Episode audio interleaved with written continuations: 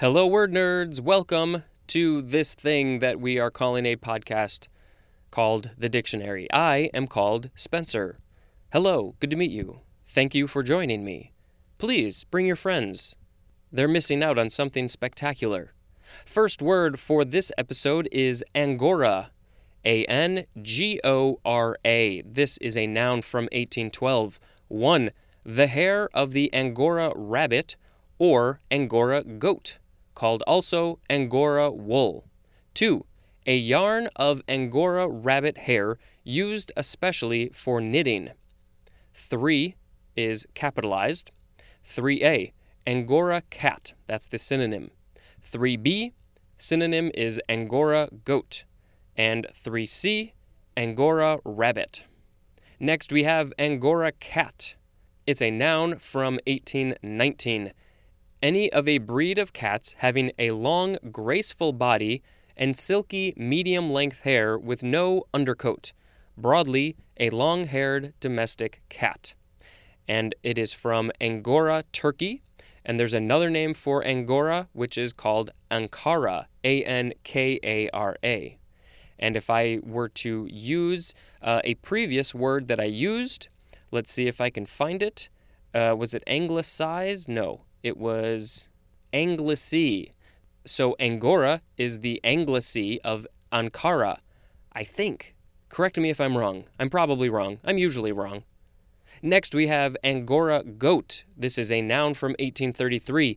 Any of a breed of domestic goats raised for their long, silky hair, which is the true mohair. I don't know what the true mohair is, but it's on an Angora goat. And there is a black and white picture of an Angora goat. It has very long, twisty horns that kind of go straight out of its head and it has a lot of hair, as you would expect. Next, we have Angora rabbit. It's a noun from 1849. Any of several breeds of long haired rabbits raised for their abundant fine wool, especially any of a breed having usually white wool and red eyes. I wonder if the rabbit from Monty Python and the Holy Grail was an Angora rabbit. If you haven't seen that movie, go watch that movie. Next, we have the word angry. It's an adjective from the 14th century. 1. Feeling or showing anger. 2a. Indicative of or proceeding from anger, as in angry words. 2b. Seeming to show anger or to threaten in an angry manner, as in an angry sky. 3. Painfully inflamed, as in an angry rash. Angrily is an adverb, and angriness is a noun. Next, we have angry young man, three separate words. This is a noun from 1941. 1. An angry, outspoken critic of or protester against an economic condition or social injustice. 2. One of a group of mid 20th century British authors whose works express the bitterness of the lower classes toward the established socio political system and toward the mediocrity and hypocrisy of the middle and upper classes. I kind of like what they have to say based on this, uh, these definitions. Next, we have angst, A N G S T. This is a noun from circa 1942, a feeling of anxiety, apprehension, or insecurity, as in teenage angst. I think a lot of uh, teenagers, especially, a lot of people go through some level of angst. It's just a normal part of growing up, I think. Next, we have angstrom, A N G S T R O M. This is a noun from 1892, a unit of length equal to one ten billionth of a meter. If you don't know what that means, that means it is very, very, very tiny. Uh, if I'm remembering correctly in my math days, uh, one thousandth of a meter is a millimeter. Uh, and so this is one ten billionth of a meter. And I don't even know what fraction of a uh, of a millimeter that would be. I could probably figure it out real quick. Let's see, 1 equal to 1 10 billionth, take out the 3. I think that would just be 1 10 millionth of a millimeter. Uh, so if you know how big a millimeter is, uh, divide it by uh, 10 million. Yeah, do that. Then you get an angstrom. Next, we have anguish. This is the first of two forms. It's a noun from the 13th century. Extreme pain, distress, or anxiety.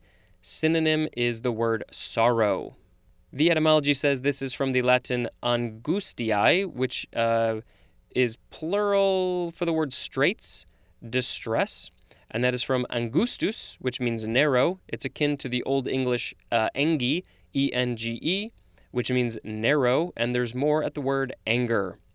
Now we have the second form of anguish. It's a verb from the 14th century. The intransitive definition is to suffer anguish, and the transitive definition is to cause to suffer anguish. Next, we have anguished with an ed at the end. This is an adjective from the 14th century. 1. Suffering anguish. Synonym is tormented, as in the anguished martyrs. 2. Expressing anguish. Synonym is agonized, as in anguished cries. Next, we have angular. A N G U L A R. This is an adjective from the 15th century. 1a. Forming an angle, sharp cornered. 1b. Having one or more angles. 2. Measured by an angle, as in angular distance. 3a. Stiff in character or manner, lacking smoothness or grace. That is a really good way, actually, to describe the way John Flansburgh and John Linnell of They Might Be Giants dance in their music videos. I was having a conversation about that with some people on a different podcast. Uh, this might be a podcast, and we were talking about their weird dancing, and uh, angular is actually a really, really good way to describe that. So if you're curious, go look at some of their music videos like Birdhouse in Your Soul and Don't Let's Start, and possibly Ana Ng as well. I know I bring up They Might Be Giants a lot, but uh, they're one of my favorite bands, probably my favorite band. Um, and so I, and I've been listening to a lot of podcasts about them as well. All right, back to the definitions for angular 3b lean and having prominent bone structure. Angularly is an adjective. Next, we have angular acceleration, two separate words. This is a noun from 1883. The rate of change per unit time of an angular velocity. Next is angularity. This is a noun from 1642. 1. The quality of being angular. 2. Is plural, angular outlines or characteristics. Now we have angular momentum, two separate words. This is a noun from 1870, a vector quantity that is a measure of the rotational momentum of a rotating body or system that is equal in classical physics to the product of the angular velocity of the body or system and its movement of inertia with respect to the rotation axis, and that is directed along the rotation axis. I'm guessing that most of you are as confused as I am. Next, we have angular velocity. Two words. This is a noun from 1672 the rate of rotation around an axis, usually expressed in radians or revolutions per second or per minute. Next is angulation. This is a noun from 1869. 1. The action of making angular. 2. An angular position, formation, or shape. Next, we have Angus, capital A N G U S. This is a noun from 1842 any of a breed of usually black hornless beef cattle originating in Scotland. Next and last word for this episode is anhedonia. A N H E D O N I A. This is a noun from 1897, a psychological condition characterized by inability to experience pleasure in normally pleasurable acts. Anhedonic is an adjective. The etymology says this is from the Greek uh, hedone, H E D O N E, which means pleasure, and there's more at the word hedonism. And now I have to pick a word for the episode, uh, and that is going to be the word angstrom. Uh, it's the one ten billionth of a meter. I'm just really interested in um, the cosmos, which could be the, the very large or the very small, you know, the universe or the quantum realm. I think it's super fascinating because there's so much that we don't know about the very large and the very small. Um, and angstrom uh, just fits perfectly in there. I don't really know how it fits in the quantum realm. Um, is it is it part of the quantum realm? Is it much larger than the quantum realm? I may have to look that up.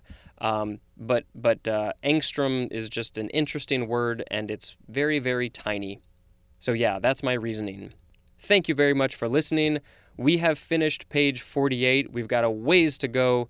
Thank you for going on this journey with me, and make sure you tell everybody about it because it's the best podcast in the world. Thank you and goodbye.